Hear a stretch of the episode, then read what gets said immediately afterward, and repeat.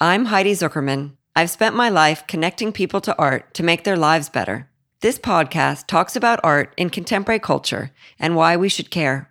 Each episode is an impactful conversation with people I find interesting and think you will too about their life, values, and always about why they think art matters. This is Conversations About Art.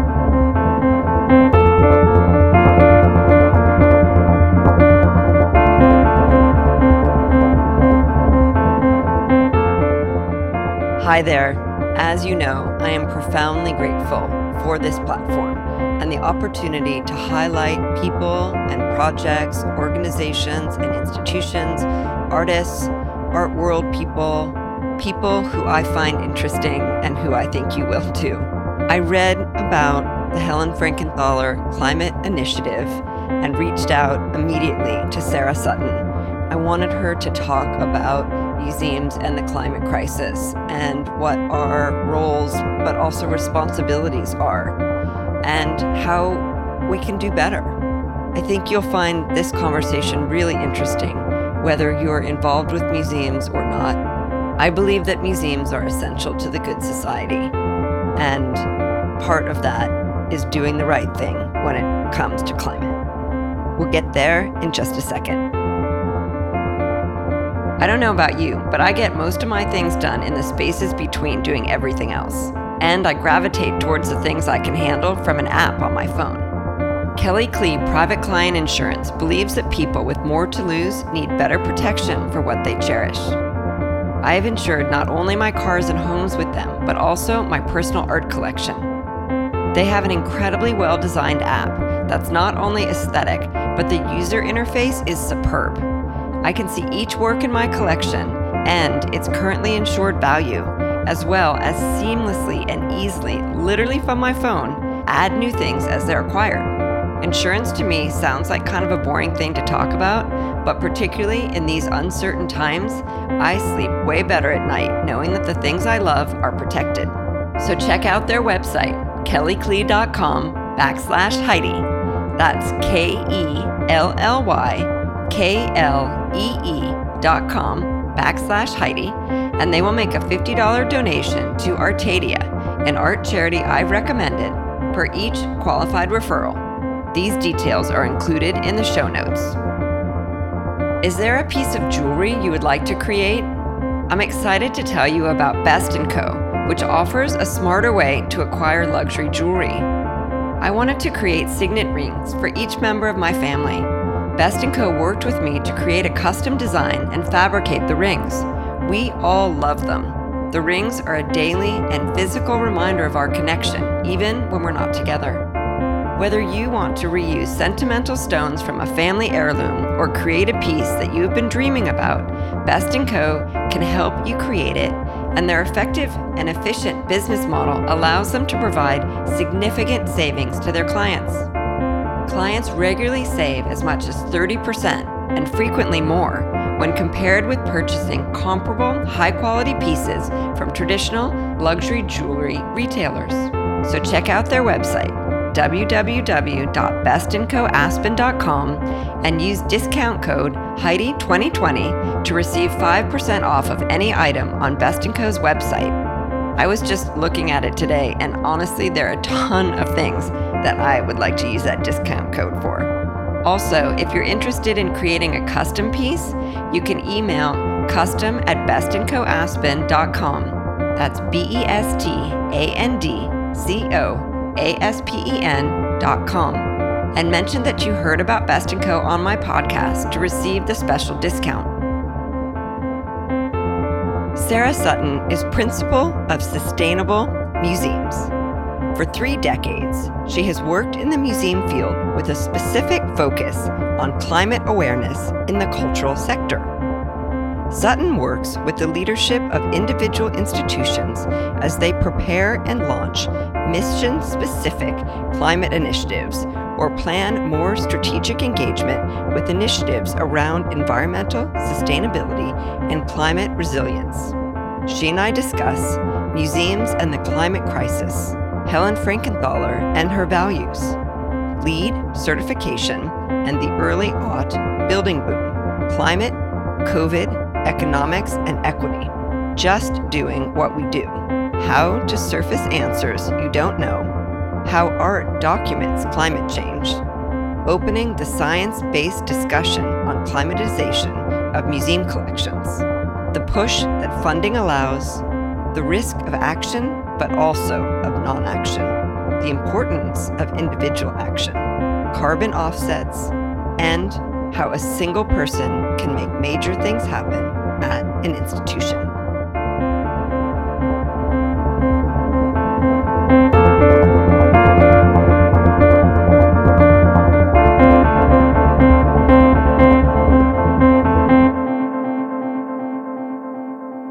Let's start off by talking about how you have spent basically the last two decades, two and a half decades, with your advocacy for museums and how you think museums should show up in the world. Well, I've been a museum professional for even longer than that. Okay. Uh, and grant writing had been an important part of that for a variety of reasons. But the work with sustainability, environment, and climate with museums started because my friend and colleague Elizabeth Wylie asked me to write a grant application that her firm was working on with a college in Boston. And the application was for campus planning for sustainability. And I had to do a great deal of learning to understand the sustainability aspect, not so much the planning or the campus aspect. And when I was done with it, it was so clear to me that this kind of work was critical for the cultural sector because we're charitable institutions, we're educational institutions, and we care about our communities.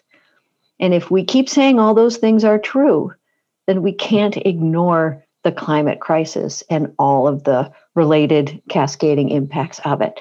And this work was critical for us to pursue.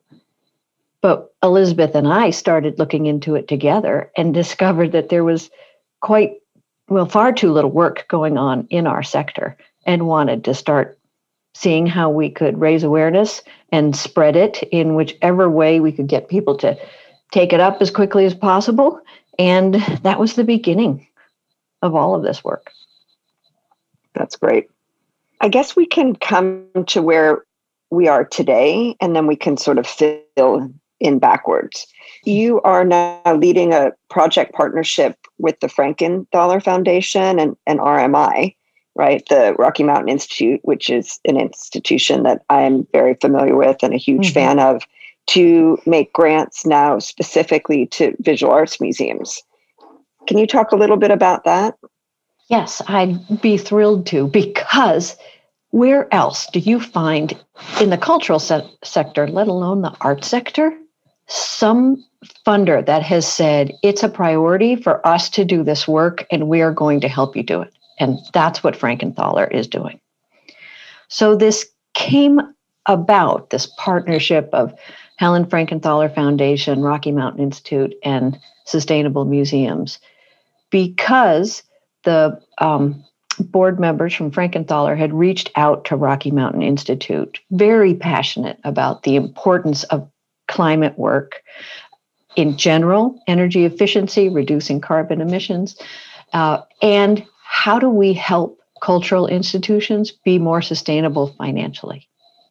And uh, of course, being energy efficient and using less energy, and will save an institution money. It will also reduce carbon emissions, which reduces their climate impact. So both of those things, by one solving one problem, are helpful to institutions. And they reached out to Rocky Mountain Institute to think about how to do this work. And then through something called We Are Still In, I was connected to the Rocky Mountain Institute staff and became the third leg of the stool for the connection to the museum cultural sector for distributing those funds.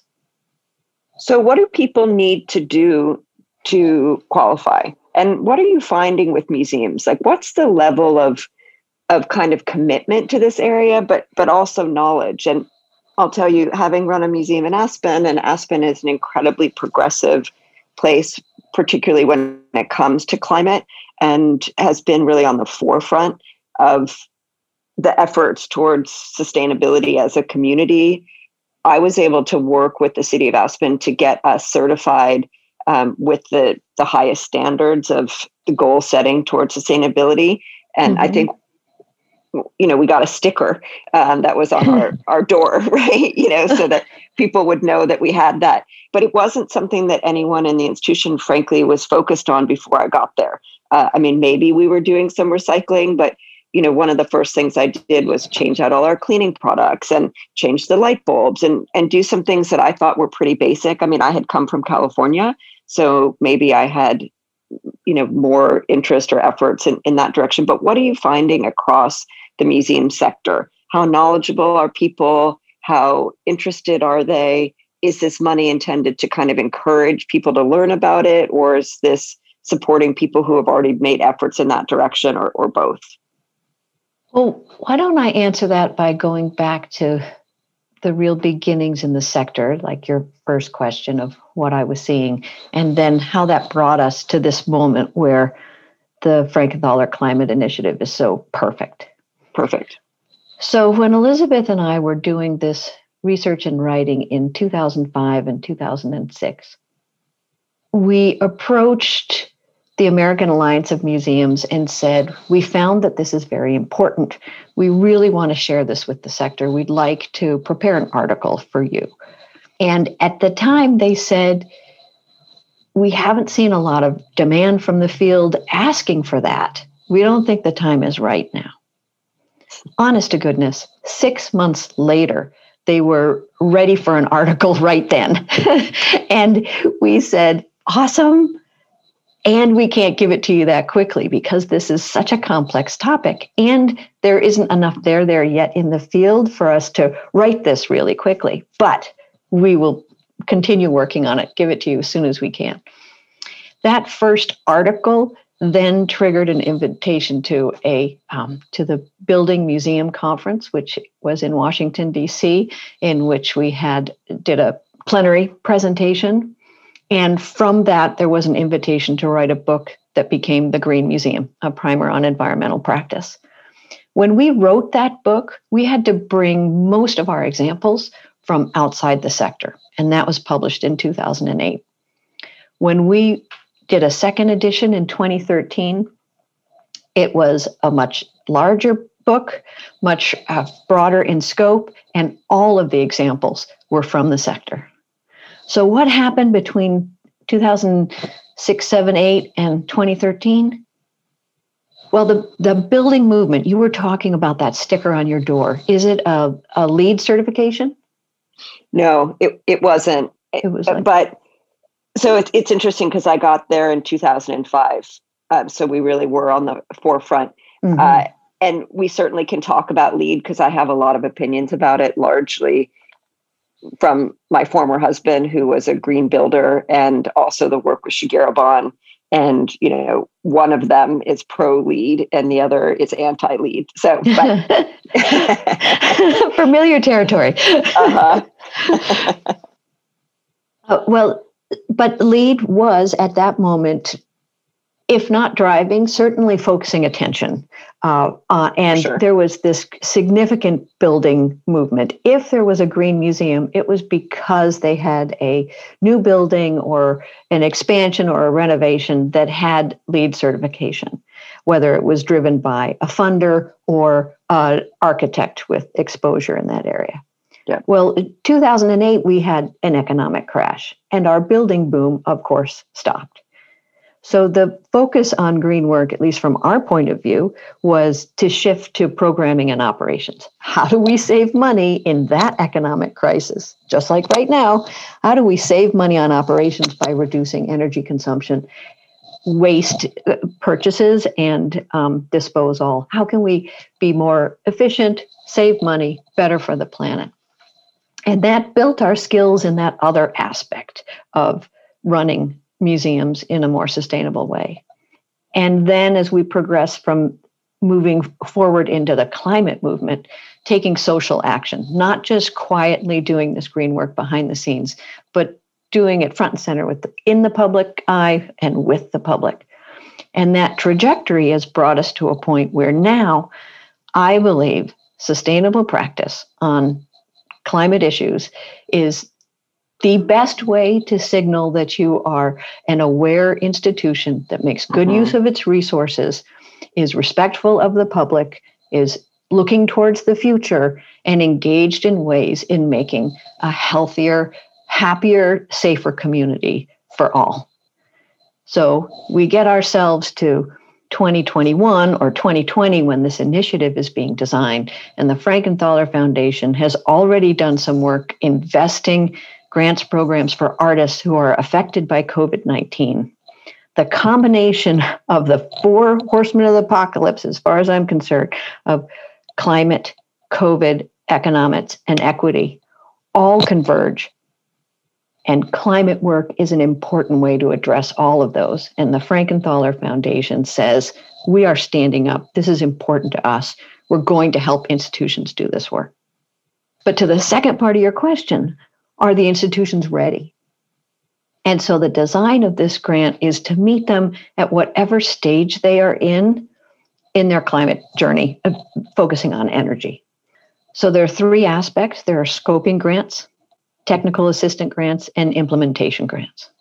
So if you already have a plan that for some reason you haven't been able to implement, let's say you built a new building and you have a solar ready roof, but you value engineered the solar panels out of the end product, mm-hmm. the implementation grant could fund that. If you're at the other end of the spectrum and you're just trying to figure out what is the capacity to reduce energy consumption and then generate clean energy, a scoping grant will help you figure out the potential and think about the design of your project. And then the middle sweet spot is technical assistance grants, where someone's got an idea, they have the general understanding of the capacity of this project, but they need to turn it into operational plans, whether it's an institutional strategic plan, but mostly it's the technical assistance that turns the idea into an actionable activity that you could fund. You could well you implement find funding for sell and find funding for and then actually build and use.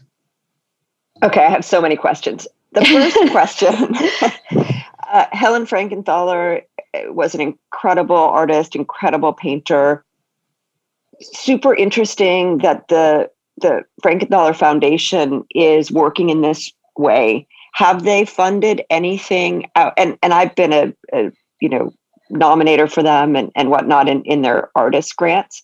Um, have mm-hmm. they worked in have they worked in this part of the field before? Have they worked outside of artist grants? Have they worked in the environment? To my knowledge, this is the beginning of that evolution. I mean, the foundation. So cool, right? yes. Helen set it up so that it could evolve. Is that not awesome? So in the 80s, yeah, when she amazing. set this up, she set it up to adapt. And so that the social investment is an example of that adaptation. The environmental aspect is the newest iteration of that. Can I just say, like, go women? yes. And right? although Helen would not, it, it, she would accept go women, but not just because we're women. But, but, um, to, and that's what personally interests me and excites me about Helen and this activity is that the quote is that you know she just she just paints and I just do this environmental work with cultural institutions. I just do it. it. It's not an option not to do it. It wasn't an option for Helen not to paint. And that, uh, not being an artist, that's where I find a connection with her that really resonates with me? There are a couple of things that come up for me from that. One, one of the reasons why I was really interested in taking this job that I start tomorrow mm-hmm. uh, with the Orange County Museum of Art, because 60 years ago, the museum was founded by 13 women. And oh. that's incredibly progressive. You know, that 13 women would have come together 60 years ago and say, we want a museum in our community and mm-hmm. for Helen Frankenthaler in the 80s to say, you know, we can't predict the future. We don't know what the most urgent needs are going to be. You know, we know that artists are always on the forefront of of culture and thought and often predict what what we need to be focused on, but that she would design her foundation to support whatever is most critical in the moment. Um, and mm-hmm. again, yes, of course, it's not just because we're women. You know, things just are. But historically, I think that women have proven, uh, you know, a flexibility and nimbleness of thought uh, that I just am anxious to additionally celebrate or at least acknowledge. Yes, I completely agree. That willingness to explore, uh, to take risks, to know that you don't know the answer, um, mm. but that you can figure out how to surface the answer. That's really necessary in being at the edge of anything new, being in that space between no domains that is so fertile and um, untracked and uh, has few guideposts. It's not everyone is comfortable there. And you know, 20 years ago, I would have said that would not be my territory. But now it's the only place that I like to be. And clearly she was comfortable there. Well, that's one of the amazing things about art, I think. And it's one of the things that I talk about a lot is that it's a safe space for unsafe ideas.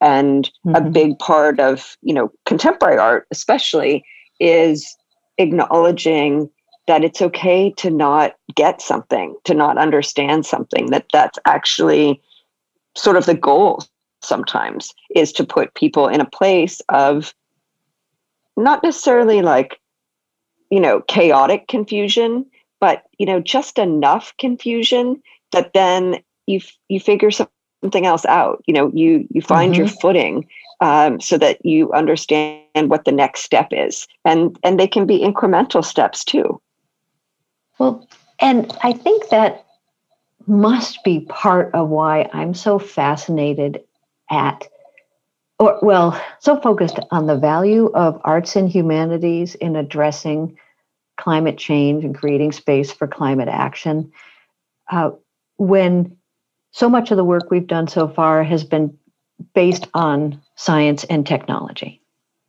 and that's mapped out in the museum field response to environment and climate that the science and science centers science museums natural history museums were the first to begin this transformative transformation. It was well within their perceived mission from an educational point of view and a content point of view. And it was considered only a science issue. And of course, it's not that, but it's taken us a long time to realize that. And that trajectory has been mapped out in the sector that history museums and art museums were slower to pick on this transformation, pick up on this transformation and consider it within the realm of the work they do. But their collections document climate change the way science collections do. Their historical collections of how people responded to challenging environments, to loss, to risk, to danger, and then overcame them are all inspirational stories that we could use to help the non scientists of the public see that they have a part in understanding and responding to climate change and that they have something to contribute that's so important in the resi- developing the resiliency of everyone in the world to respond to a changing climate. Yeah, I was just thinking about two summers ago, we had a horrible, horrible fire in the Roaring Fork Valley, and there was so much smoke. And we were coming up with ways to try and be of service as an institution. That was one of the mandates that I was constantly putting forward to our team. How can we be of service? How can we be of service? And with that, the museum has an incredible air filtration system works of art mm. have to be kept at a, a, very specific, very, very small range of temperature and humidity. So between 68 and 72 degrees Fahrenheit and, you know, plus or minus a few percentage at, at 50% humidity. And to be able to have a building that can function like that, I mean, it's it's art and science, right? It's it's technology, it's everything that comes together. And we designed the building. I'm talking about the Aspen Art Museum building now. with two different climate zones. The, the primary climate zone with that very, very precise specification for the works of art was in the core of the building in the in the six galleries. And then we had a, a, different climate zone in the spaces which were more permeable so that we could open the doors. And it was more of kind of like an indoor outdoor climate. And then of course the third area which was outside of the museum you know there was zero climate control. And we were thinking about how as i mean unfortunately the environmental factors you know get worse and get more extreme that museums already have figured out a lot of this kind of air filtration. And we were suggesting to the community that we were you know a safe space to come. Uh, and i wonder if you've seen other institutions kind of communicate that sort of transparency around the air in the spaces.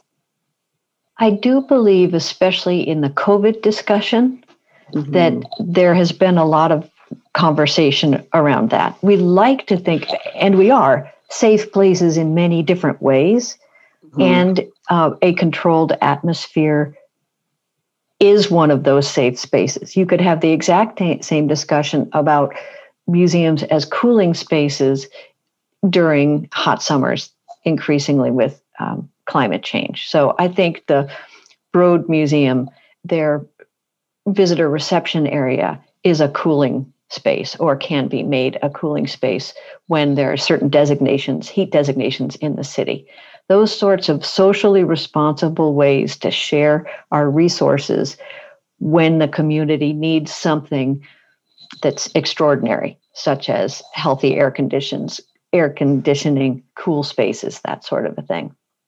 And I love what you pointed out that you have two different zones from an energy efficiency point of view. That makes a lot of sense. And mm-hmm. I'm I'm delighted with a continued conversation about how do we examine the ways in which we care for our collections to make them more responsive to the collections, more accessible to the public, and more energy efficient. And there's been some excellent research on what are some conditions for some collections that won't require the same standards that you were talking about for your particular art collections. There might be um, like furniture collections, decorative arts collections, items that have been collected from communities that don't require particular set specific conditions uh, and can be exhibited in other spaces. And that's lots of opportunity for creating change and responsiveness as well on behalf of these institutions. Super good point. And thank you for bringing that up. And that's something we can unpack a little bit. The Aspen Art Museum actually doesn't have a collection. And so the mm. climate zone within the museum was specifically designated to the galleries, um, to the exhibition galleries. And so those standards were set in order to borrow works of art mm-hmm. from yep. collecting institutions and from collectors.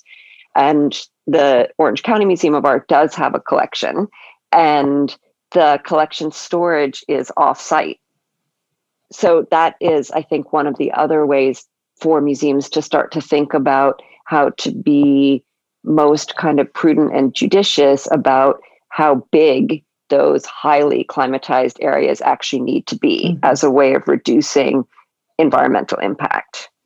Well, there are two things that I don't know if you're, oh, well, one, I'm sure you're not aware about because it's so new, but we haven't told lots of people. But uh, do you know about a program called Art Switch?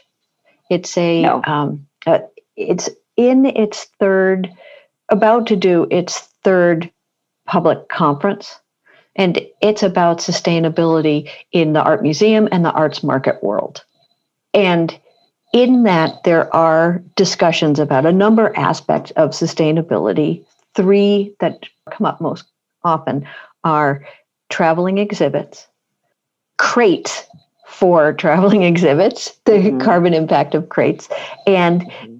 uh, standards for temperature and humidity control as reflected in the loan agreements that you're talking about for at the Aspen Art Museum. And what we're hoping to do, Stephanie Shapiro and I from Sustainable Museums, is reopen the discussion about the current science on temperature and humidity control for caring for collections and the professional and market barriers and opportunities for improving sustainability in collections and exhibits worldwide. Not so much that Stephanie Shapiro and I are going to solve that problem, but we'd like to have the sector have a discussion so that it can explore the best paths forward that are socially responsible, environmentally responsible, equitable for everyone, and affordable so more people can access the art. I love that. That's so exciting.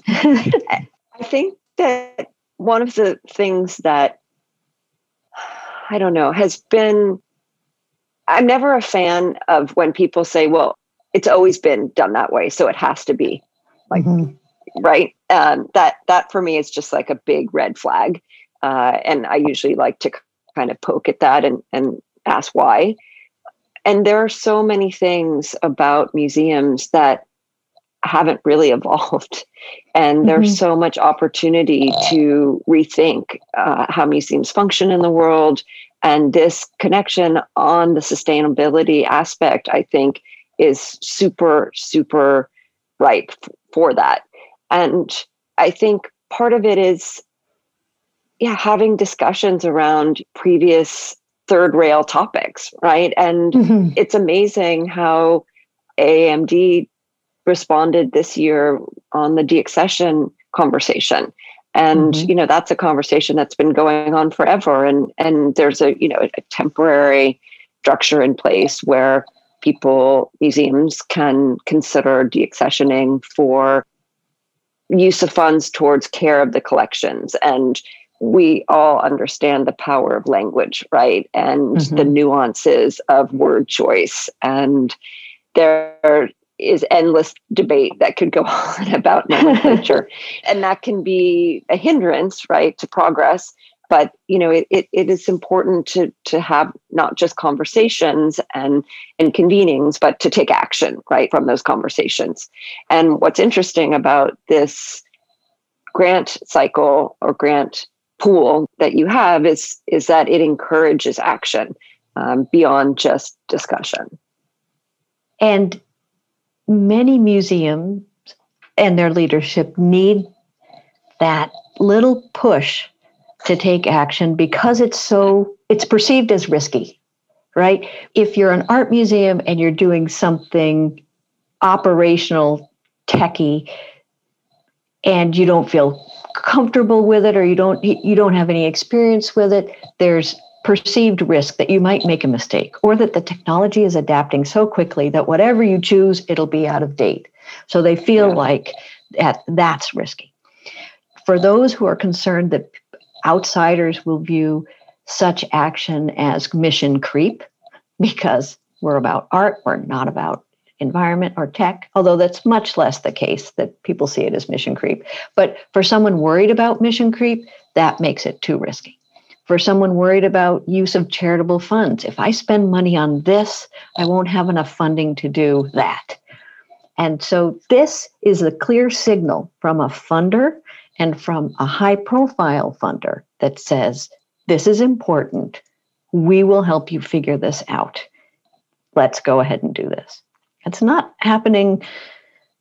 I don't see it happening anywhere else. And I think that's, well, I think that's too bad and awesome at the same time. And we really hope that this will encourage other funders or groups of funders to take similar steps. If you could wave a magic wand over the art museum field from your perspective, what would you most like to see happen first?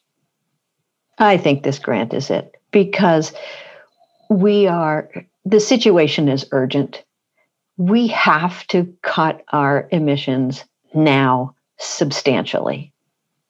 And this is the path to doing it. And I'll, I'll tell you the story of why I've shifted so much towards emissions uh, and a little less away from the social aspect.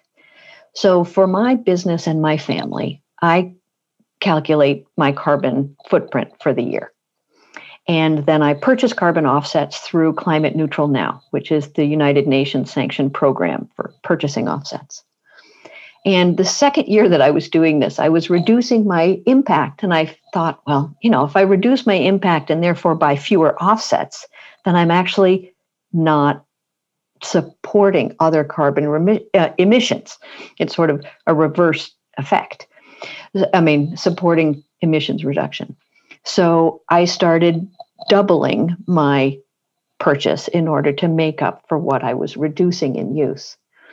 And I was speaking to the man who organizes the Climate Neutral Now program and telling him that I had chosen to purchase offsets that reduce fuel use, uh, fossil fuel use, by women in, in developing countries in ways that allow them to spend more time on family, education, and earned income rather than gathering fuel. And he said, That's terrific. I'm delighted you found the program. And there are other things that have greater scaled impact on emissions reduction right away. And Sarah, we can't wait.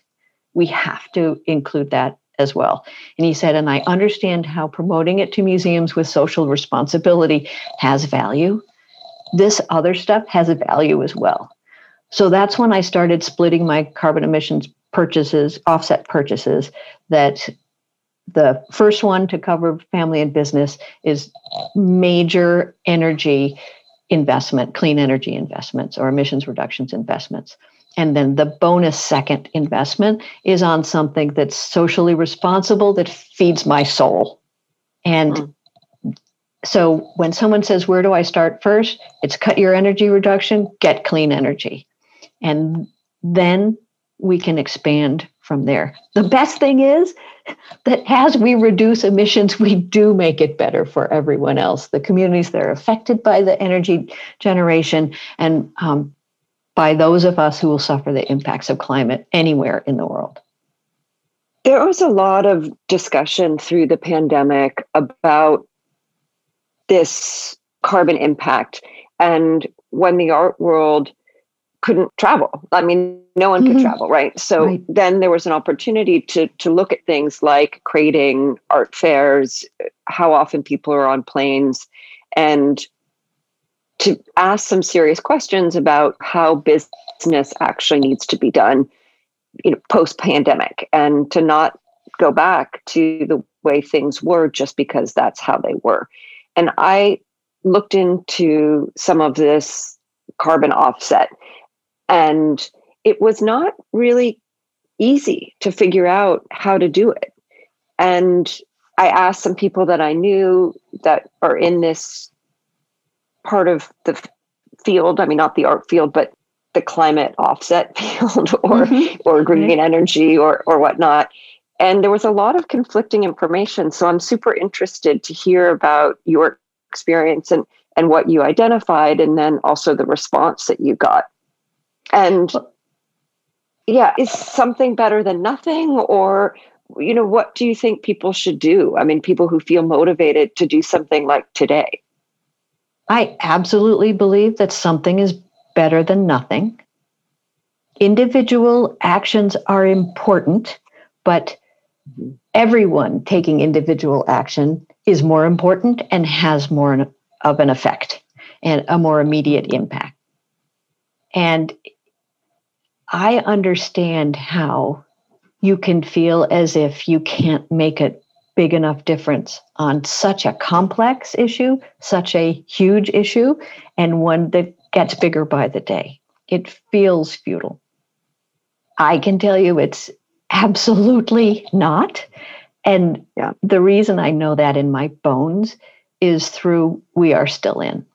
And the story of We Are, and the people I've met and uh, the ca- capacities I've come to understand through We Are Still In.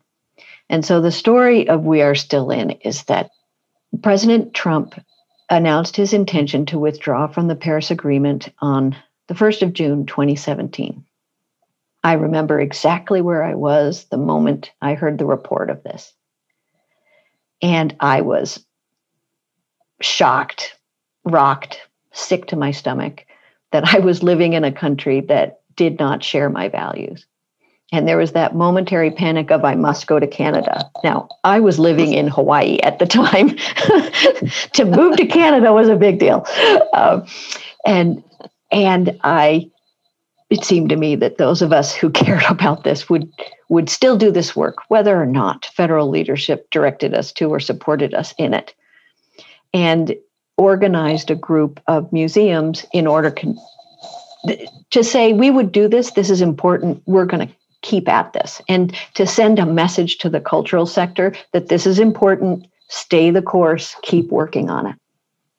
Well, I didn't know that in New York, Michael Bloomberg and Jay Inslee and Jerry Brown were talking about creating We Are Still In and working with leaders of major businesses uh, and creating a statement. We are still still in a coalition of representatives from multiple sectors that's we're signaling to the world, not necessarily the United States, but the whole world, that there are enough of us in the United States that support the Paris Agreement and its goals that we will keep the faith. We will keep doing this work.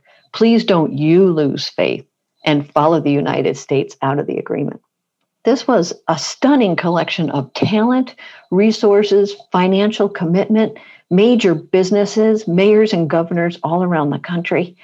And they didn't have a cultural sector and they didn't have a public engagement sector, but they were willing to listen to the fact that maybe there should be more people in this big tent.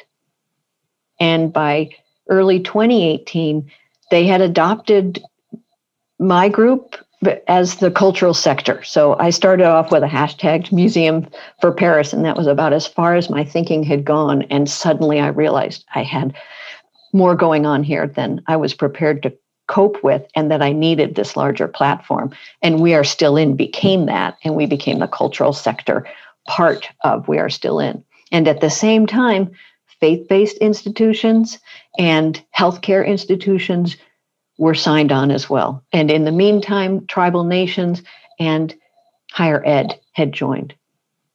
And learning from the others on the executive committee about what they struggle with in their communities, what they're learning, what resources they have, has been really important to me to understand that we can do this work, but that it requires all of us. And then to have America's Pledge, which is the data arm of all of this, give us evidence that the stuff that we're doing, the commitments we're making to a carbon free future, really do have an impact. And that this subnational group, still sticking to their values and priorities all during the Trump presidency, have been able to come up with a significant part of what our commitment should be to the Paris Agreement. And that with an engaged federal government, we get almost to our 50% goal by 2030, pretty darn close. Now, with a super engaged federal government, we can even do better. And I'm so looking forward to doing that. But it I'm that confident because I see other people doing it. We talk about it and we share it. And if I could ask people to do one thing, it would be to talk about climate change and the steps that they're taking so that other people are emboldened to do it as well. And that's where we can create significant change to really have a good impact for everyone. Are there specific institutions that you would want to call out for the work that they've done? Uh, institutions that could become models for other museums? Definitely. We've got a, a bunch of bright lights. The challenge with identifying the bright lights is that each situation is so specific to the communities they're in and the resources they have at the time. And that's why mm-hmm. whenever you ask someone about climate action and what to do, the answer really is it depends. Um, mm-hmm. And that's because climate and environmental work is systems based work. It's highly influenced by the components of the system, you know, the, current climate you're in, the uh, resources in that climate, the actors in that climate, um, and how they all work together or don't. Um, so the bright lights for me are a whole variety. And outside of the museum world, um, outside of the art world, the Phipps Conservatory in Pittsburgh, the Science Museum of Minnesota, the Field Museum in Chicago are super bright lights for different kinds of work, whether it's research, public engagement, um, building operations, or all of the above. And then if I look at the art world, we've got a similar variety. So I love the Perez's building and the hmm. design, uh, a little bit of the chutzpah for being able to do that in their particular location, um, but also the art engagement that they have in the exhibits that they have there. Uh, so I would say the Perez is one of the ones I think of. Glenstone Museum of Art for its hmm. operations and its environmental center. Crystal Bridges for uh, a super efficient building and encouraging and sharing what they've done on their research for how to make a more environmentally sustainable museum.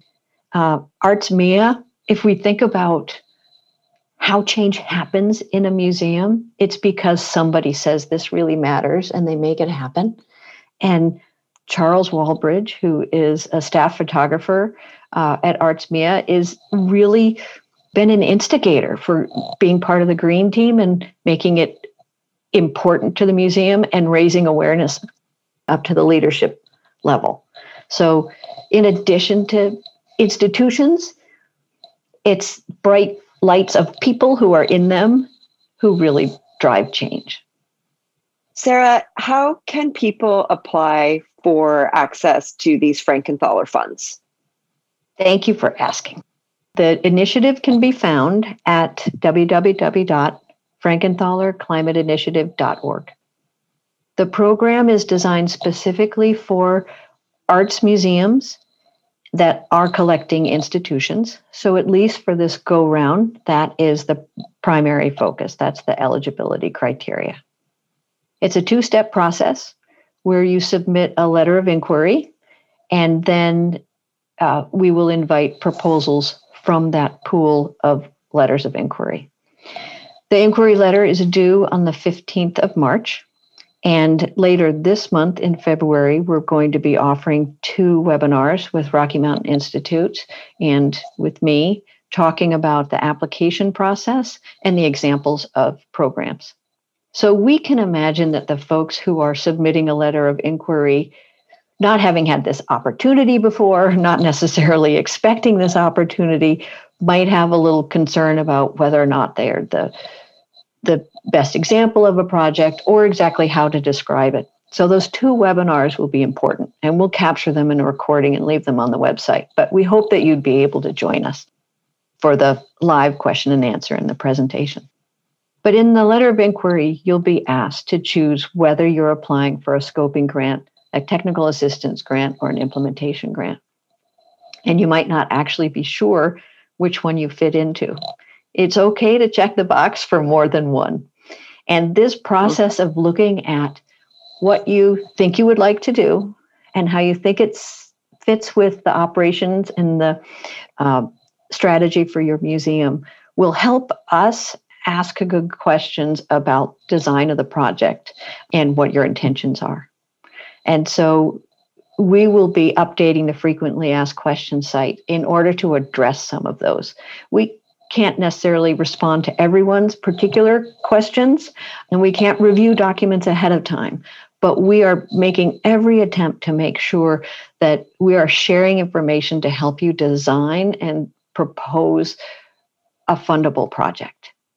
We want to make as many people as successful as possible, realizing that this is a multi year initiative and that the applications will evolve and that some people aren't ready now, but they'll be ready next year.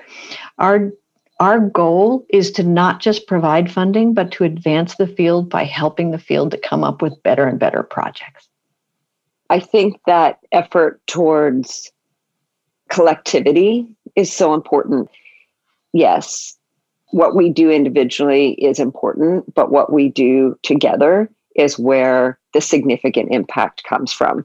And that's the same for individual institutions. We need to to do the right thing ourselves in our own institutions.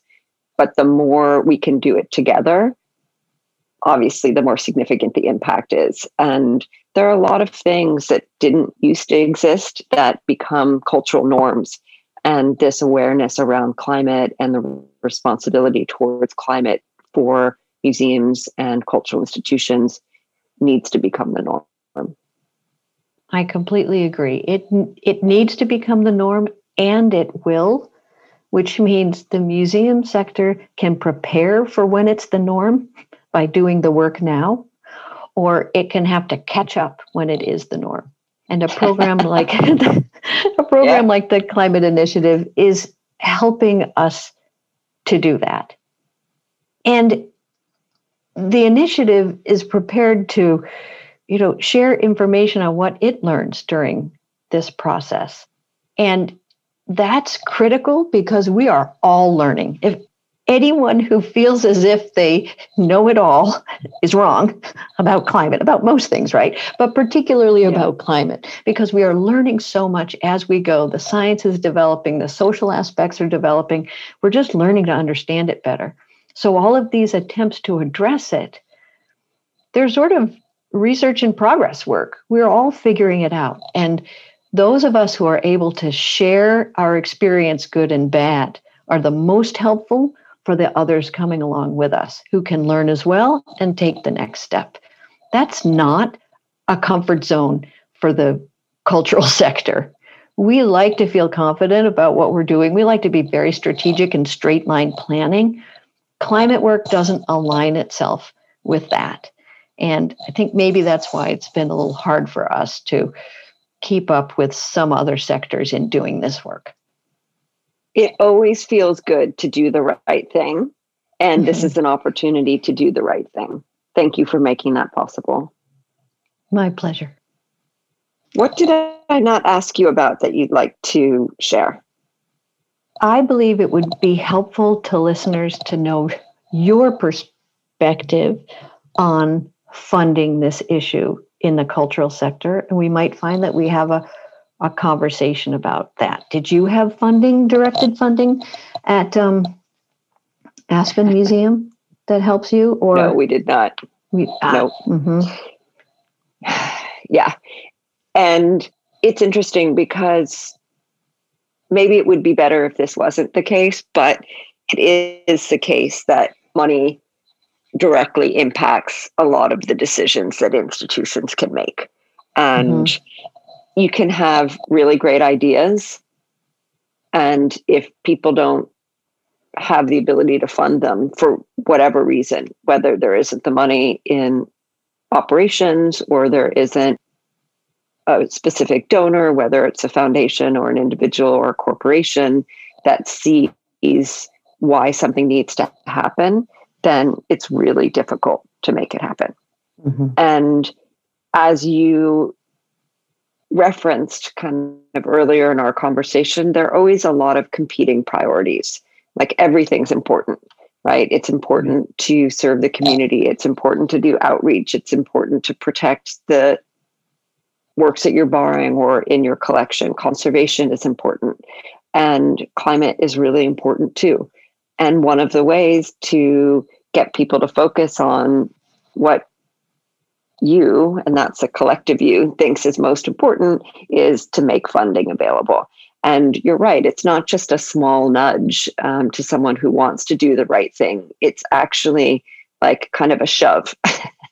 mm-hmm. And that's really important. I mean, I, I like the analogy in life about standing by the river and knowing that like everything that you want is on the other side and all you have to do is kind of get across but people don't want to get wet or they you know aren't sure what to do with their shoes or their pants or what do they do with like their computer or their phone you know right? There are mm-hmm. all these kind of practical things like well how do i actually do that? And the fact that you referenced that all people have to do is just submit a letter of inquiry. They don't even necessarily know they don't necessarily even have to know what it is that they want to do and you talked about that as being sort of a sweet spot in the funding opportunity. You know is that kind of broad based middle like i'm interested i want to do the right thing i don't know how. And the fact that that's where significant impact can come from is hey we're going to actually help you figure this out because we know it's a priority and you know it's a priority and we want to make this happen together oftentimes people are standing by the river and it's really good like when they trip and fall in or someone just comes up and shoves them right? Mm-hmm. they might be mad at first but then it's like okay now i'm in. Mm-hmm. um, so i'm in you know i'm all in. I might as well just get to the other side. Right. Well then so i'd like to talk about how i see the experience happening in an institution and I won't give you specific examples, but I can tell you from a lot of experience of visiting with institutions and their staff that it's there's always a trigger.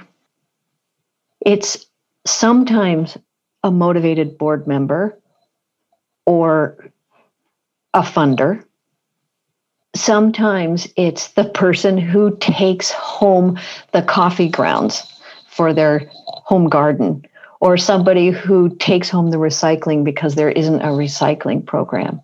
There's always some person who says, okay, this is it. This is the moment. I'm just going to do it. We are going to make this, I'm going to make this happen on whatever scale I is available to me.